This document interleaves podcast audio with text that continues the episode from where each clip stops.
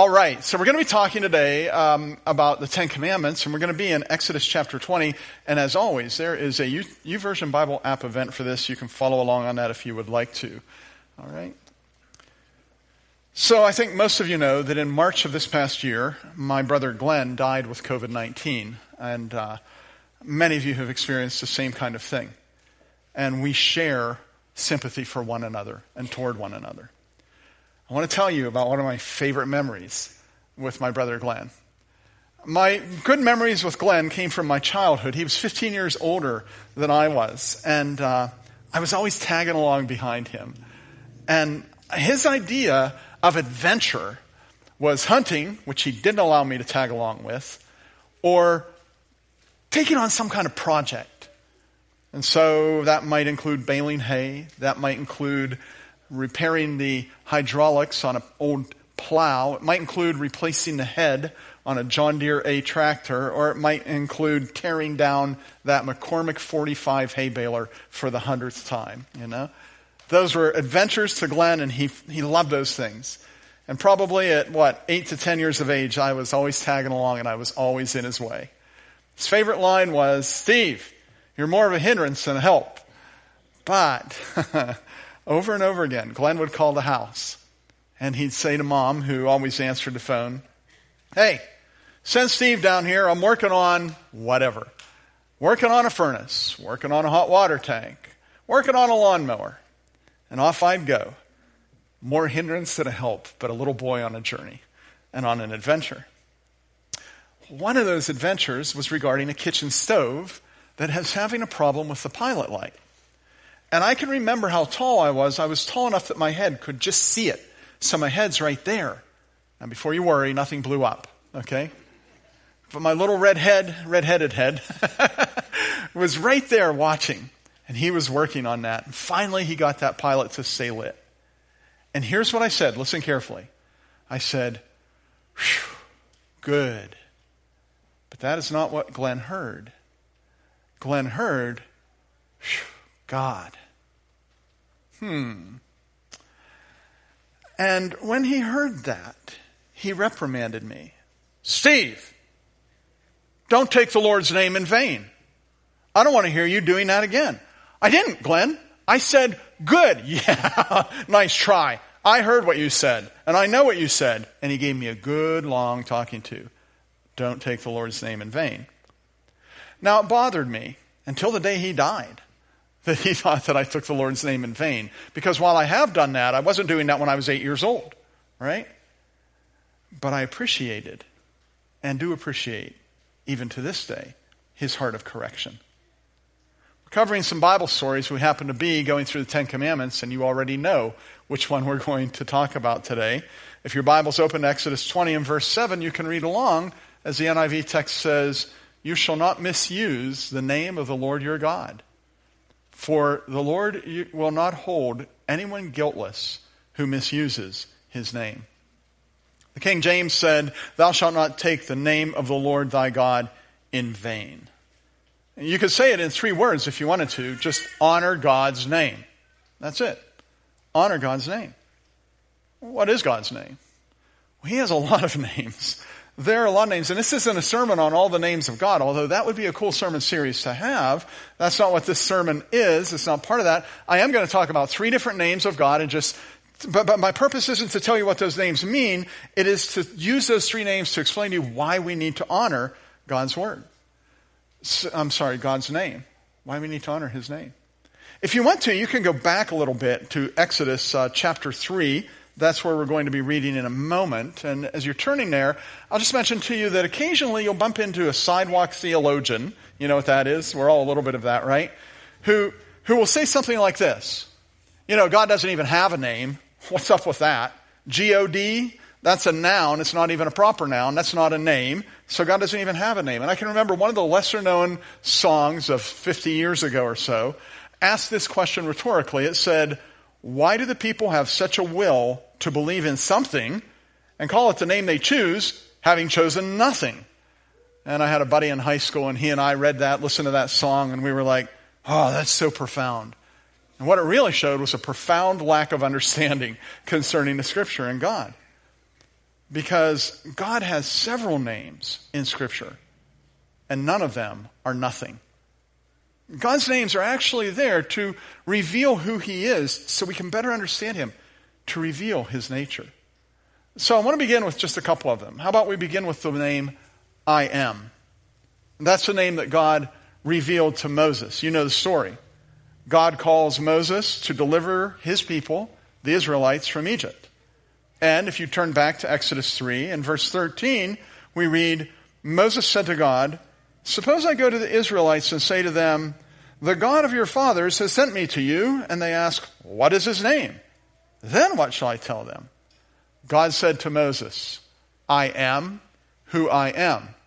This is what you are to say to the Israelites I am has sent me. Now, that reveals a lot about God. I am. And we could spend a lot of time talking about it.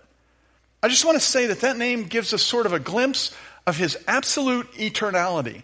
It's not I was, it's not maybe I'll be later, it's not I think I am right now. It is I am in all times for all generations, for all of eternity.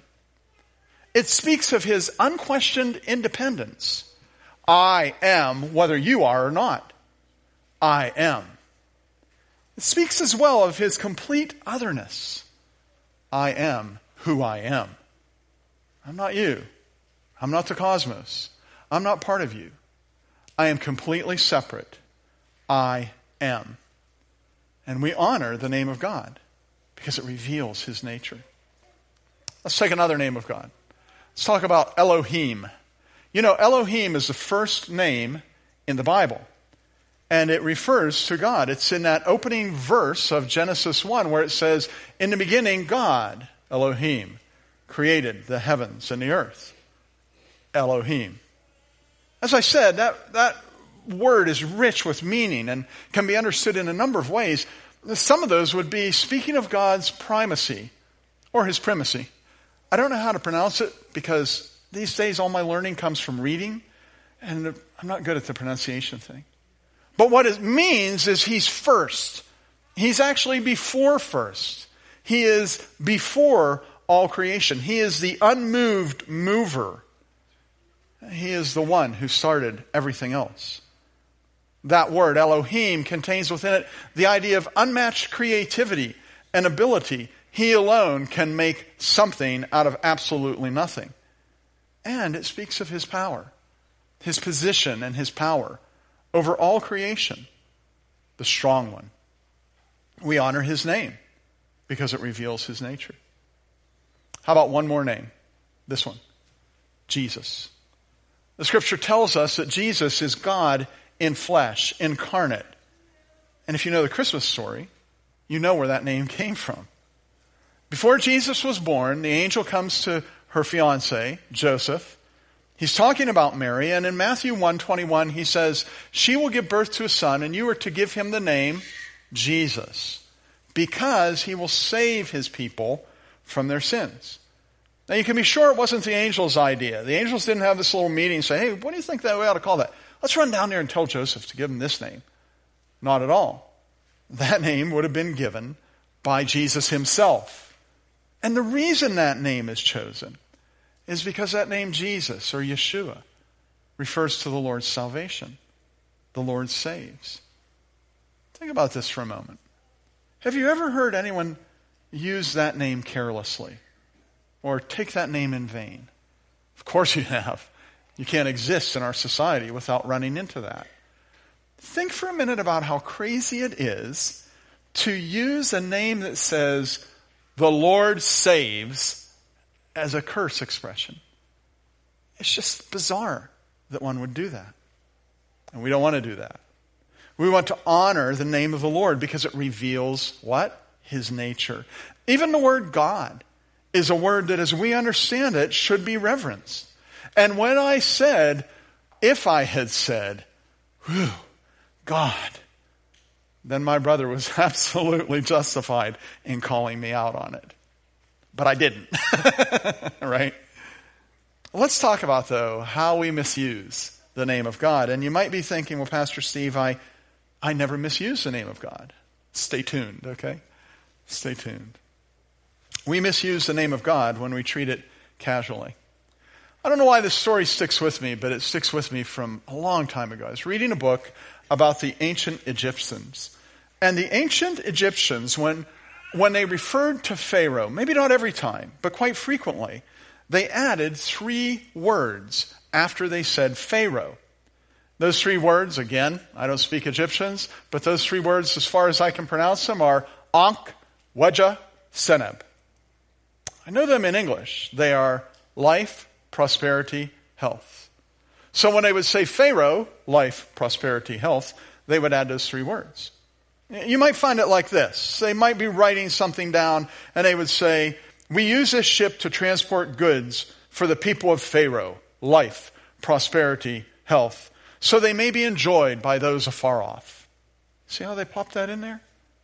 Maybe like this From the war chest of Pharaoh, life, prosperity, health, we collect weapons for our journey. Extra words. Why did they do that? I mean, think about it. Sometimes when they're writing that down, they're carving with a chisel to write that down. Other times when they're writing that down, they're not using a Bic pen, they're actually writing it down. They, they don't have Google speech to text where they can say, hey Google, send a text to my son and ask him if he's watching TV. Or the, you know, you can't do that back then. It's hard work to write three extra words. Why are they doing that? Because they want to honor the name of their king. It's a matter of honor.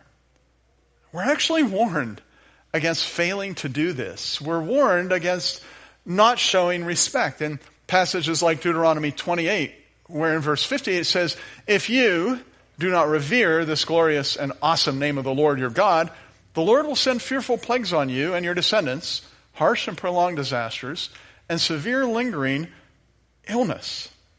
Well, I guess God's pretty serious about this third commandment. He's serious about all of them.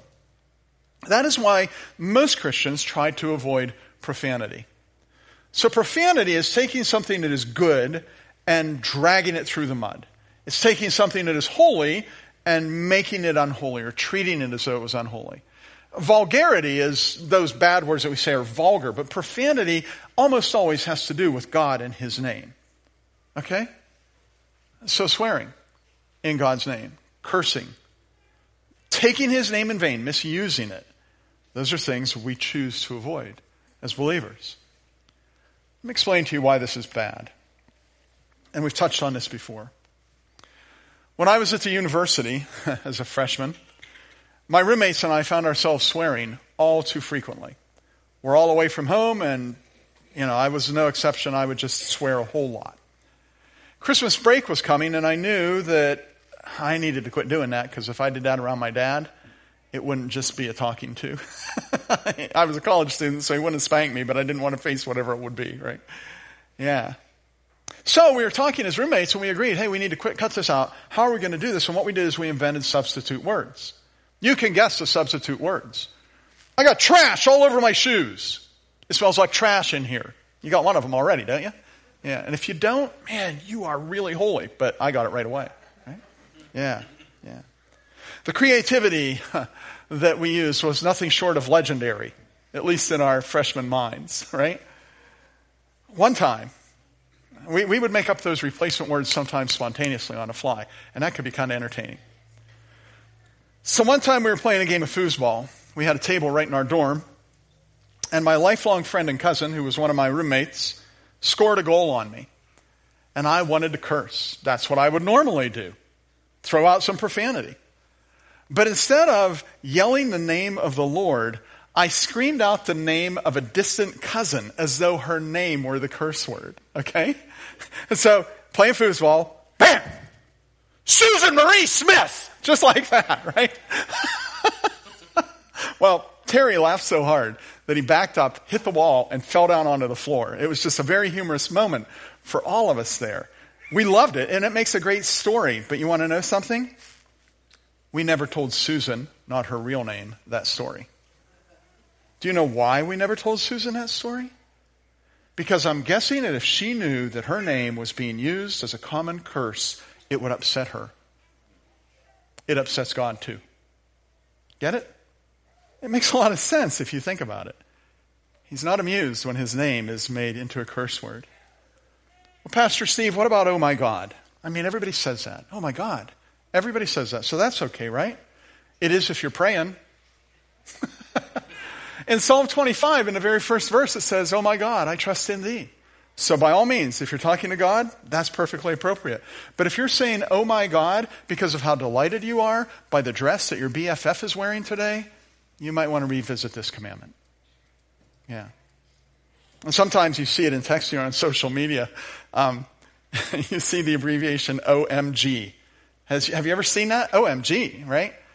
And I figure if it's a Christ follower that's doing that, probably what they mean is outlaw motorcycle gang. or maybe they mean off my grass. I'm not sure what they mean, but I know they're not saying, oh my God, because they wouldn't do that, right? We don't, we don't misuse the name of the Lord. There are other ways, though, beside treating his name casually, that you can misuse it. And one of those other ways is by incorrectly attributing something to him. kind of like back in the day when someone would say, Well, you know, God says you're not supposed to go to movies. Really? I don't think he said that. the same brother that we were fixing a stove, one time he says, You know, it says right in the Bible, thou shalt not drink the fermented fruit of the vine. And I looked, I said, Where does it say that? I don't know, but it's in there. No, it's not. no, it's not. No, it's not. I hate it when people do this to me. One time, before I came to Curwensville, I was called upon to do a funeral for a stranger. I think they thought I was someone else. I went and I did the funeral, and then a couple years later, another family member died. They called me again and said, Hey, would you do a funeral for this second person in our family who died? And I said, Yeah, I'd be glad to. And they said, Listen, one of the family members asked, Don't talk about hell this time. Okay, so I was stunned. I was stunned because I don't think I have ever talked about hell in a funeral. I don't know why I would. I don't see how that would be profitable. In fact, I feel it would be very out of place. I believe in hell, and you've heard me talk about hell. But at a funeral service? Nah. But I wasn't just stunned, I was angry. Because I had been misrepresented in that family for two years. And that just makes me angry when someone incorrectly attributes something to me that doesn't belong to my name. Makes God angry too. He doesn't want that. A lot of times this happens with the God told me stuff, right? God told me that you should be a missionary. I can't tell you how many times I've heard this. Hey, Pastor, I feel like God wants you to preach a, a sermon on modesty. Somebody thinks some of the girls' dresses are just too short. I guess that hasn't happened to me probably in 10 years, but it used to happen to me a lot. I've been told, hey, Pastor Steve, I feel like God wants you to preach a sermon on OMG. Off my grass? Give me a break, man. Why would I preach a sermon on that, right? Hey, God told me you should marry me. That's a classic line in freshman classes at Christian colleges around the world, right? I don't want to ever attribute to God something that doesn't belong to His name. And I don't know, you guys have known me a long time. You can probably count on one hand how many times you've heard me say, God told me to tell you this. I'm just frankly afraid to do it. Here's a third way we dishonor God's name by the life we live that reflects poorly on Him. You know, if people know that you're a Christian and everything you do speaks to the name of God, and it's very easy for us to drag His name through the mud. But when you live well, when you live with honesty and with integrity and with self sacrifice and with character and humility and dignity, you honor the name that people know you by the name of God. Can I just offer you a filter, maybe a test? It would be this anything that treats God's name casually is subject to review, whether it's your behavior or your language. And if you're looking like, I don't know what subject to review is, think the NFL. I'm not sure that call was right. Let's have a review on that. Subject to review. You know, the ancient Jews and even today Jews, when they, when they spell God's name, quite frequently they won't spell it. If you've read Jewish literature, sometimes you'll see a G and then a blank, a dash, and then a D, even when they want to say God, because they, they want to revere and honor His name and not dishonor it. And they're afraid if I write that on paper and somebody burns it, then that was just honoring to God. So they're that way. I'm not saying we should be that way. I'm not saying we should be that way. I'm just suggesting that we need to resist using God's name without a sense of reverence. I'm suggesting that we honor God's name. And you can do that a number of ways. One way you can do that is simply to love it. Simply to love it. We, we sing about that in, in music that we do. Um, there's an old, old Gaither tune Jesus, Jesus, Jesus. There's just something about that name. Uh, we, we sang a song last week. What a beautiful name it is. Nothing compares to this. What a beautiful name it is, the name of Jesus. The love we have for Jesus' name is a love that would never want to show it dishonor. The love we have for Jesus' name is a love that reveres who he is personally and, and, and his identity as the Son of God. It's a love, the love we have for Jesus' name, that, that is thankful for what he has done in going to the cross and redeeming us, paying the penalty for our sins.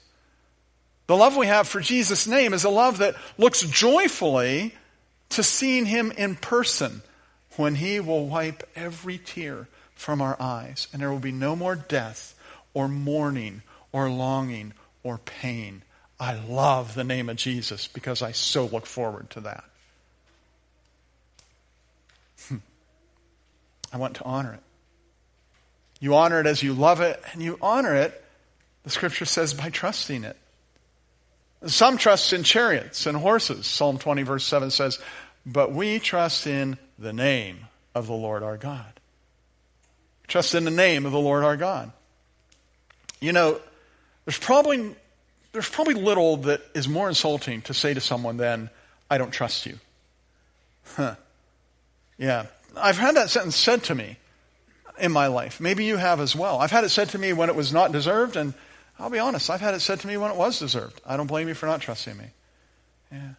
I didn't like it in either case. But I liked it less when it was not deserved, and it is never deserved for God. He is always trustworthy. And when you trust Him, you honor Him. If you give me the keys to your home, that's honor that I have the keys to your home. And I need to treat that responsibly. Someone trusts you with their username and password. They're showing you honor, that you are trustworthy in their life. And, and that, that's an honor for you. Someone trusts you with their children. Keep an eye on my kids for a while. That's an honor they're giving you. And when we trust in God in His name, we show him honor. God, I am not going to panic here. I have good reasons to panic were it not for you. I trust in your name. I trust in your name. And he's honored as we do that. We honor God's name when we call on his name. Are you in need? Call on the name of the Lord. Are you in trouble? Call on the name of the Lord. Would you like to be forgiven for your sin? Do you need to be saved? call on the name of the Lord, for everyone who calls on the name of the Lord will be saved. If you want salvation, if you want Jesus, Yeshua, to be the Lord saves me, me, then call on his name. God, I know I've sinned. I call on your name. Please forgive me for sins, save me from sin's penalty. I believe Jesus died for my sins. I, I turn from my sin to Him. Please forgive me. Please give me eternal life. You honor God's name when you call on His name. And you honor God's name by proclaiming it. Deuteronomy chapter 32, verse 3 says, I will proclaim the name of the Lord. Oh, praise the greatness of our God. And, and uh, Scripture says that many, many, many places. Proclaim the name of the Lord. You know, it doesn't happen often, but occasionally this happens that someone becomes a Christian. They call on the name of the Lord and they experience His presence, His forgiveness. And they go tell a friend, someone they've known for a period of time, and they say, you know what happened to me? You're not going to believe this. Pastor Steve's preaching this message and he throws this thing in the middle of it. God, I know I've sinned. I call on your name. Please save me from sin penalty. I believe Jesus died for my sins. I turn from my sin to Him. Please forgive me. Please give me eternal life. And something happened in my life when I read that. And, and I'm a follower of Christ now. Sometimes you tell your, somebody tells their neighbor that, and the neighbor says, That's so cool. I've been a Christian for years. And my question is, how did I not know that? What are you, an undercover Christian? Are you a Christian on the sly? Uh, maybe if you're living in the Middle East somewhere, you might want to keep a low, that low key, but come on. Now, that doesn't mean you go out and, you know, get a PA system and just start at it in downtown Clearfield, right? I don't even think it means littering your Facebook with, you're going to die and split hell wide open if you don't repent. I don't think it means that either. I think in our generation, in our day and age, proclaiming the name of the Lord is just telling people what he means to you and how good it is to follow him and how freeing it is to be free in him and how wonderful it is to be able to trust in him, to honor God's name, proclaim his name, and of course honor his name, live his name. And whatever you do, says Colossians 3:17, whether it's what you say in word or what you do in deed, do it all in the name of the Lord Jesus, giving thanks to God the Father through him. That means whatever I do must be done in the name of the Lord. It means I listen as He would have me to listen, whether it's to my wife or someone on the phone or a friend who's going through a hard time. It means I behave as He would behave and He would have me to behave. It means I speak the way He would want me to speak and the things He would want me to speak. It means in all things, whatever you do, whether in word or deed, you do it to the glory of God. It's honestly a pretty solid order, isn't it? I mean, pretty much we think this commandment's just, okay, just don't say OMG unless you mean oh my grass and you're in good shape. It's a pretty easy commandment to keep. Off my grass, is that what it is? I really like that. Wouldn't it be cool if we could bring that in as an expression? Off my grass, that's a beautiful dress you have.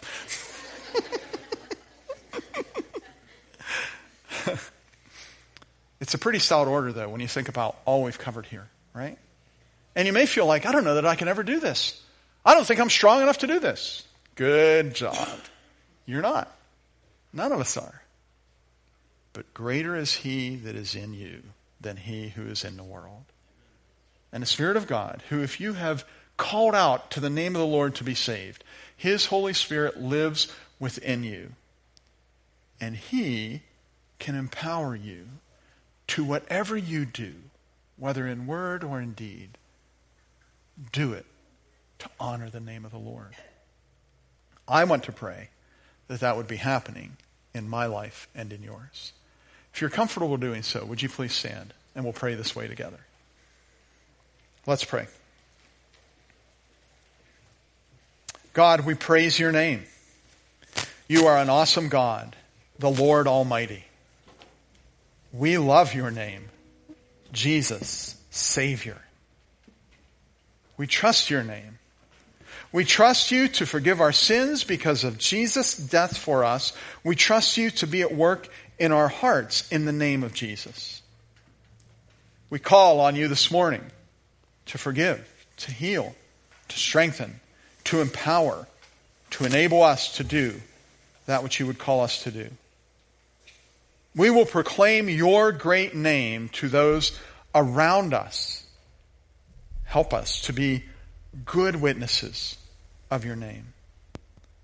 We want to live our lives in your name. May all we do, the way we think, the way we act, the way we live, the way we love, honor your name. Because it is in your name that we pray, Jesus. Amen.